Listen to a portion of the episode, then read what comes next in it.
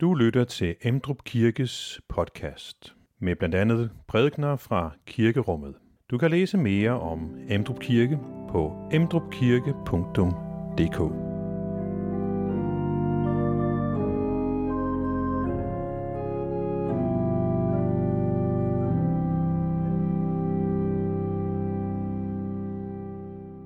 Velkommen til gudstjeneste i dag, første søndag efter påske. Og øh, det, som jeg har givet som overskrift i dag, er tro og, og nærvær. Noget af det, som vi møder efter påske, og som vi også møder i evangelielæsningen i dag, det er, at den, øh, den krise, som påsken var i øh, Jesu venners liv, var en krise, de skulle prøve at finde sig selv i efter påske. Den tro, som de havde før, som var meget nærværende for dem, var blevet fraværende. Den var så at sige forsvundet ud af deres liv. De kunne ikke øh, finde den i dem selv. De kunne ikke finde sig selv i det. Og der er en proces, som de er i efter påske, hvor de skal finde ud af, hvad betød påsken egentlig for mig? For min selvforståelse, for hvem jeg er, for den tro, jeg var i før, for mit forhold til Jesus. Og vi møder så efter påske gentagende gange, at Jesus møder disciplene og sætter den her proces i gang. Og det er så også den proces, vi er sat i i dag, i spørgsmålet om, hvordan kan troen for os være nærværende? Hvordan kan vi finde os selv i den? Velkommen til Guds tjeneste.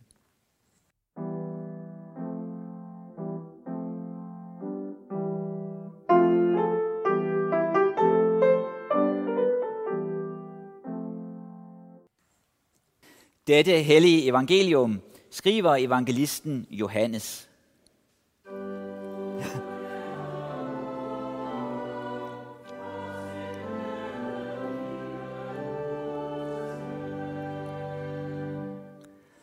Om aftenen, den samme dag, den første dag i ugen, mens disciplene holdt sig inde bag lukkede døre af frygt for jøderne, kom Jesus og stod midt i blandt dem og sagde til dem, fred, vær med jer. Da han havde sagt det, viste han dem sine hænder og sin side. Disciplerne blev glade, da de så Herren. Jesus sagde igen til dem, fred, vær med jer. Som faderen har udsendt mig, sender jeg også jer. Da han havde sagt det, blæste han ånde i dem og sagde, modtag Helligånden. Forlader I nogen deres sønder, er de dem forladt.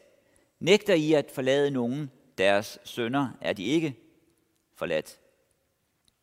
Thomas, også kaldet Didymus, en af de tolv, havde ikke været sammen med dem, da Jesus kom. De andre disciple sagde til ham, vi har set Herren. Men Thomas sagde til dem, hvis jeg ikke ser navlemærkerne i hans hænder og stikker min finger i navlemærkerne og stikker min hånd i hans side, tror jeg det ikke. Otte dage efter var hans disciple der samlet, og Thomas var sammen med dem. Der kom Jesus, mens dørene var lukkede, og stod midt i blandt dem og sagde, fred, vær med jer. Derpå sagde han til Thomas, ræk din finger frem, her er mine hænder, og ræk din hånd frem og stik den i min side, og vær ikke vantro, men troende. Thomas svarede, min Herre og min Gud. Jesus sagde til ham, du tror, fordi du har set mig. Salige er de, som ikke har set og dog tror. Jesus gjorde også mange andre tegn, som hans disciple så. Dem er der ikke skrevet om i denne bog. Men dette er skrevet, for at de skal tro, at Jesus er Kristus, Guds søn, og for at de, når I tror, skal have liv i hans navn. Amen.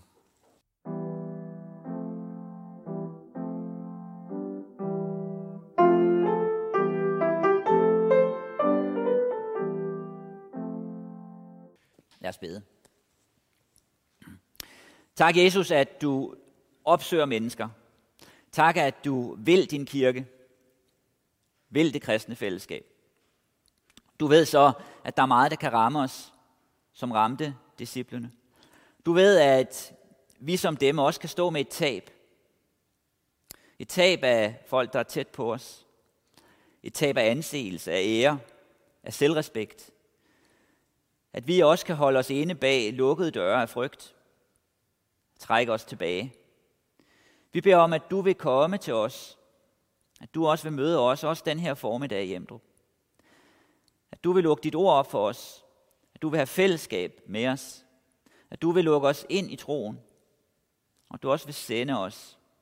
Sende os til fællesskab med andre og fællesskab med dig. Amen.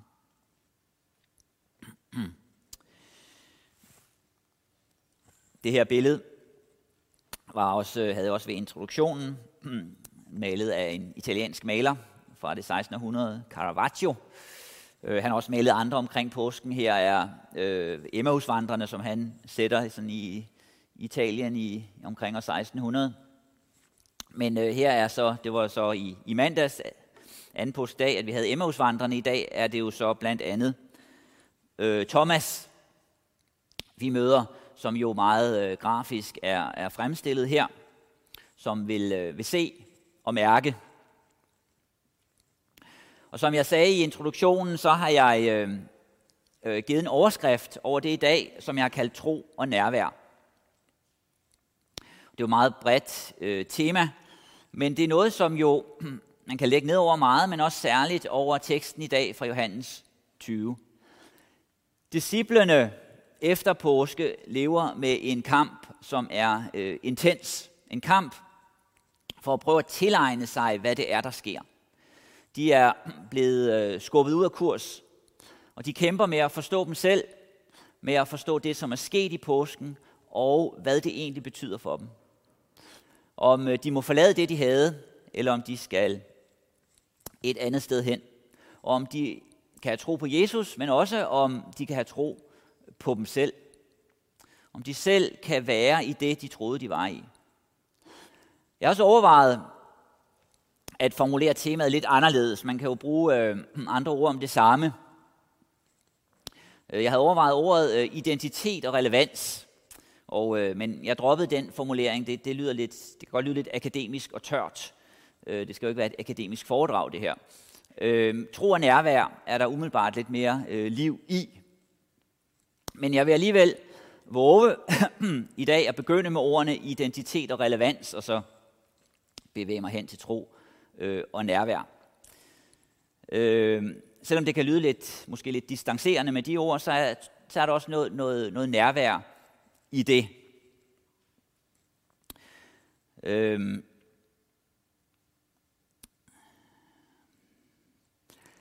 noget af det, som øh, Jesus kæmper med med disciplene efter påske, det er, at, at tro og nærvær skal mødes.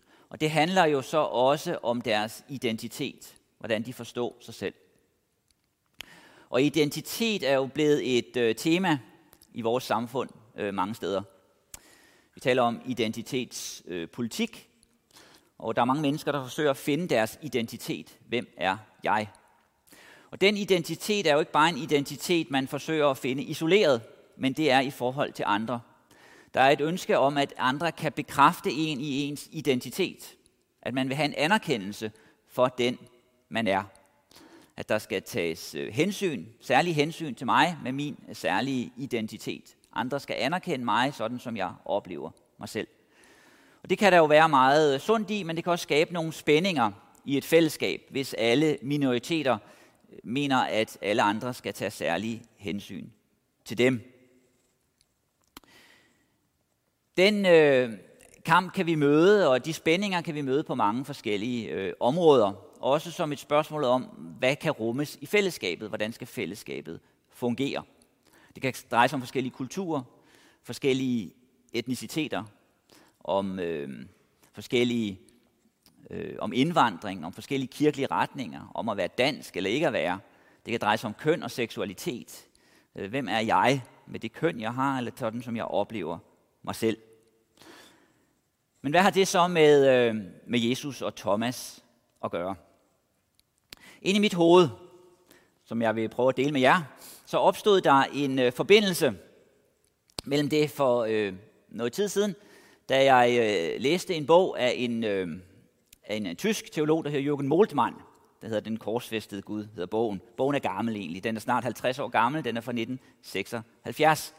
Men noget af det, som den bog begynder med, er en diskussion om identitet og relevans. At, som han ser det, så er det et problem, kirken står med, altså for 50 år siden, øh, om at være relevant i samfundet. Om at fastholde en relevans, fastholde en stemme i samfundet, uden at miste sin identitet, hvad kirken er. Og øh, i den kamp, som han beskriver det, så kan der jo ske det, at kirken fokuserer på sin identitet for ikke at miste den. Og dermed lukker sig ude for det samfund, som er omkring dem. Ikke har nogen kontakt for ikke at miste identiteten. Det vil så ifølge ham til sidst ende med, at kirken går i opløsning, at den forsvinder. Modsat, så kan man også søge meget at gøre sig relevant, men dermed miste, hvem man egentlig er. Gå i et med samfundet, som man er i, og egentlig ikke have en stemme, have noget at sige, noget at bringe. Og han rejser så spørgsmålet om, hvorfor er det en særlig udfordring i dag, altså for 50 år siden. Og hans svar er, at monokulturen, som engang var i de vestlige samfund, det er forsvundet. Førhen, som han ser det, så var der umiddelbart en øh, relevans for kirken i samfundet. Der var en bekræftelse på kirkens budskab i det omgivende samfund. Men den bekræftelse findes ikke mere. Ikke en umiddelbar bekræftelse. Og derfor er der en søgning efter relevans, og der er en søgning efter identitet. Og derfor er der også i samfundet omkring en søgning efter forskellige identiteter. Og i iveren og i ønsket om at formidle budskabet, kan der ske det altså for kirken, at den mister sig selv. At man stopper med at tale om Jesus, og i stedet for bare det, der står i en avis, eller i en anden bog end Bibelen, som jeg øh, gør lige nu, eller i kampen for identiteten, kan man miste relevansen, kontakten med andre. Okay, hvad har det med dagens tekst at gøre, med Thomas og disciplene og Jesus? På noget, så er det her en beskrivelse af det, Jesu venner stod med efter påske. Man kan bruge ordene identitet og relevans, eller man kan sige tro og nærvær. Før påske, før påsken ramte dem, så havde de en meget, meget tydelig identitet. De var sikre på, hvad troen gik ud på, hvad de skulle, hvor de var på vej hen. De var sikre på, mente de, hvem Jesus var. De var også sikre på dem selv. Det kan man høre i nogle af de samtaler, som Jesus har med dem, at de har troen, de følger ham, de vil følge ham hele vejen. Den tro, de havde før påske, den gav for dem god mening. Den løftede dem, den hang sammen for dem, og de havde en forestilling om, at det, som var på vej, det var på mange måder en politisk omvæltning. Der skulle ske noget politisk. Der skulle ske en ændring af samfundet, og Jesus var den, der gik først her. Han ville sejre. Han ville være omdrejningspunktet for det rige, som var på vej. Og så kommer påsken. Han dør. Han lider. Han bliver taget til fange. Han er til synlædende afmægtig. Kan ikke besejre den værtslige magt, som er omkring ham, som fanger ham. Og med ham, med hans død, så dør for disciplene håbet, troen, identiteten. Den tro, de havde før, den øh, gav ikke mening mere. Og så er det, at vi møder dem her efter påske. De forsøger at samle stumperne. På mange måder var de gået i opløsning, men de holder alligevel sammen, nogle af dem. De holder sig inde bag lukkede døre. Førhen var det anderledes. Før så var de ude på gader og stræder. Så mødte de mennesker, de var i det offentlige rum. De fulgte Jesus, de gjorde det, som han sagde. Men nu, nu var det anderledes. De trak sig tilbage. Trak sig tilbage til dem selv, låste dørene, var indenfor og kunne ikke finde ud af, hvad der var op og ned. De var i opløsning. Som fællesskab og også som personer. Der var en kamp i dem. Og så er det, at Jesus kommer til dem. kommer til dem og siger, fred vær med jer. Siger det to gange, kommer til dem en uge efter og siger det igen, fred vær med jer. Og så er det her på den første dag i ugen, om søndagen, at han kommer til dem og sender dem. Siger til dem, som faderen har sendt mig, sådan sender jeg jer. Dem, som holder sig inde bag lukkede døre, som ikke vil gå uden for døren, som er bange for det, som er sket, som ikke kan finde ud af, hvem de selv er, dem sender han. Dem sender han igen ud. Ud og møde mennesker. Og så giver han dem heligånden. Og når han gør det, så peger han jo videre frem. Han peger frem mod pinse, mod det, som kommer. Han peger frem mod kirkens tid, og han peger frem mod os. Han peger på, at han vil være nærværende ved sin ånd. Og det er baggrunden for den sendelse, de får. Noget, som så sker her i Johannes 20, som jeg lige har læst, det er jo så, at der er særlig en, der fremhæves. En person, nemlig Thomas. Thomas, han er der ikke, der da han kommer til dem. Påskedag. De andre fortæller ham det, øh, men han tror ikke på det. Han, han kan ikke tro det. Altså, de kunne lige så godt være kommet og sagt til ham, at der kom en fra månen og sagde, at solen var lavet af grøn ost. Altså, det, det gav ingen mening for ham. Det hang ikke sammen i hans hoved. Han kunne ikke forstå det. Han lever altså med en splittelse. Og så er det, at Jesus kommer for at møde ham på en særlig måde. For at vise ham hænder og side. Og at han så siger, min Herre og min Gud. Noget, som disciplerne her er med til at eksemplificere, anskueliggøre for os, det er noget, som kirken har levet med lige siden. Noget, som ligger centralt i kirkens tro og i kirkens liv. Noget, som vi lever med i dag. Noget, som øh, disciplerne også peger på, de her forskellige mennesker, vi møder, som er omkring Jesus, og som han møder efter påske, det er også forskellige måder at håndtere det på. At det rammer mennesker på forskellige måder, og at de griber det an på forskellige måder. Men for alle sammen, så er der her et vilkår. Noget, som de har brug for, tydeligvis brug for efter påske, det er at besinde sig. De har brug for at finde sig selv.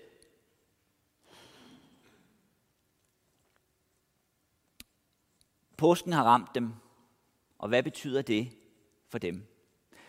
Hvad betyder det dels for deres forståelse af Jesus, men også for deres forståelse af dem selv?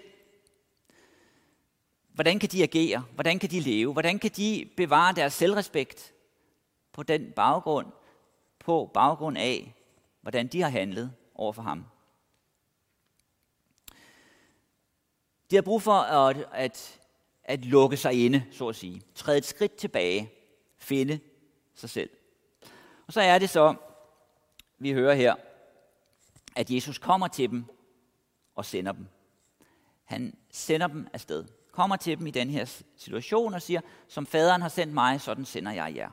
I er sendt. Og det er det, kirken har levet med lige siden. At være sendt. Kirkens bevægelse. Kirken samler sig om troen, bekender troen. Og så lever den i den verden, som den er sat i. Den er sendt. Den er så ikke sendt vilkårligt. Den er ikke sendt sådan bare uden retning, mål og retning og mening. Men den er sendt af Jesus, ligesom han er sendt af Gud. Den er sendt med et særligt budskab og med en særlig opgave. Hvis kirken mister sendelsen, det at være sendt, det at komme ud af døren, så mister den sig selv. Så mister den årsagen til, at den er. Og hvis kirken mister troen, mister Jesus, mister omdrejningspunktet, så mister den sig selv. I en forstand kunne man jo sige, at det er let nok at få kontakt til andre mennesker. Det er let nok at få mennesker til at komme ind i kirken. Man kunne sige, gratis øl til alle. Ikke? Øh, så var der i hvert fald nogen, der ville komme. Måske mere, hvis det var om aftenen, end hvis det var søndag formiddag. Hvis man sagde gratis øl til alle. Nogen ville man få kontakt med. Øh, men man kunne så også overveje, om det var det, øh, der var meningen. om det var det, der var sagen. Af til, så har kirken brug for at gøre det, som disciplene gjorde efter påske. Holde sig inde bag lukkede døre i den forstand, at man træder tilbage, at man besinder sig, at man tænker, hvad er egentlig baggrunden for det her? Hvad er troen? Hvad er det, jeg bekender?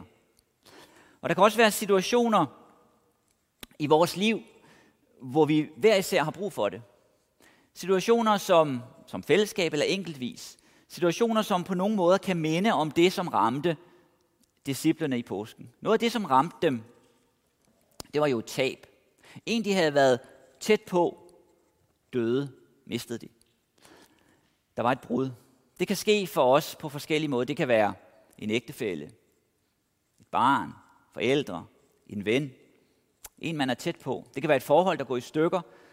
Det kan være et brud, der indfinder sig på forskellige måder. Eller det kan være et brud i forhold til os selv. Det kan være et tab af ære, af anseelse, af hvad vi forestillede os om os selv, eller hvad andre tænkte om os. Ligesom disciplene oplevede det. Ligesom Peter oplevede det, da han fornægtede Jesus. Han tabte sin ære. Han tabte det, han i en forstand havde sit liv i. Han skuffes over sig selv. Så har de brug for at trække sig tilbage til en form for retræte, til en eftertanke, for at finde sig selv igen. Og der kan være noget sundt ved eftertanken.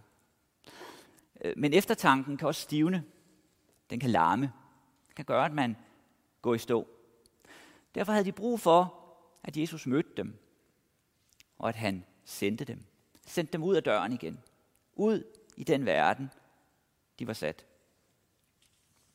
Han gjorde så ikke det, at han bare sendte dem uden videre. Dem, som her var forvirret og ikke kunne finde sig selv. Vi kan andet steds læse, at han efter påske er sammen med dem i 40 dage. I 40 dage underviser han dem. I 40 dage kan de stille ham spørgsmål og være i samtale om, hvad var det egentlig, der skete. Og så siger han til dem, at de skal vente i Jerusalem. Vente på pinsen, vente på Helligånden. Så de skal have tid til at samle sig. Men de skal ikke blive der. De skal ikke blive der, men de skal i sidste ende ud og møde mennesker. Han sendte dem ud af døren. De skulle ikke sidde selvkredsende og kigge på dem selv. I det er der en sundhed. En sundhed i dels at besinde sig, og dels at gå. Dels at trække sig tilbage, og dels at vende sig ud af. Det er det, kirken er kaldet til. Og i det kan kirken har, har kirken mange forskellige tjenester, mange forskellige nådegaver, mange forskellige evner, og kan gøre det på mange forskellige måder. Sådan var det for disciplene, sådan var det i den tidlige kirke. Om de i den tidlige kirke havde legestue, eller babysalmesang, eller eftermiddagsmøder, eller dåb og bisættelser, og Sankt Hans, eller hvad de ellers øh, fejrede, så kunne det være meget forskelligt. Men noget, som var et grundmønster, det var, at der skulle være en kontakt. En kontakt til verden udenfor. Man skulle møde dem. Det er det, Jesus siger til dem. Samlet set er kirken sendt. Sendt, som faderen sendte ham. Ikke med fuldstændig identitet selvfølgelig. De skal ikke dø for verden, som han gjorde. Men stadig sendt. Sendt med budskabet om ham. I det møde ligger der en sundhed. I mødet med andre mennesker er der en sundhed. I den tjeneste er det, at disciplene igen kan finde sig selv.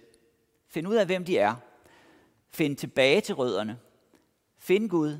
Finde Jesus. Finde sig selv. Finde fællesskabet. Og leve det liv, som de er kaldet til.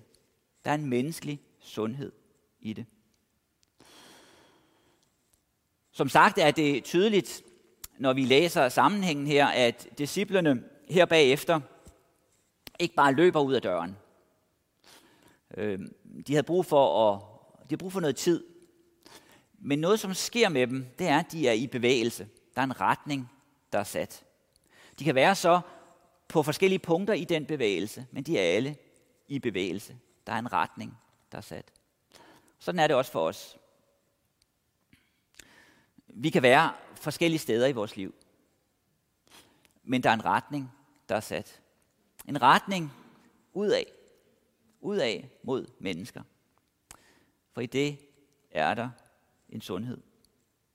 En sundhed, hvor vi finder os selv. En sundhed, hvor vi finder mennesker. Og en sundhed, hvor vi har fællesskab med Gud.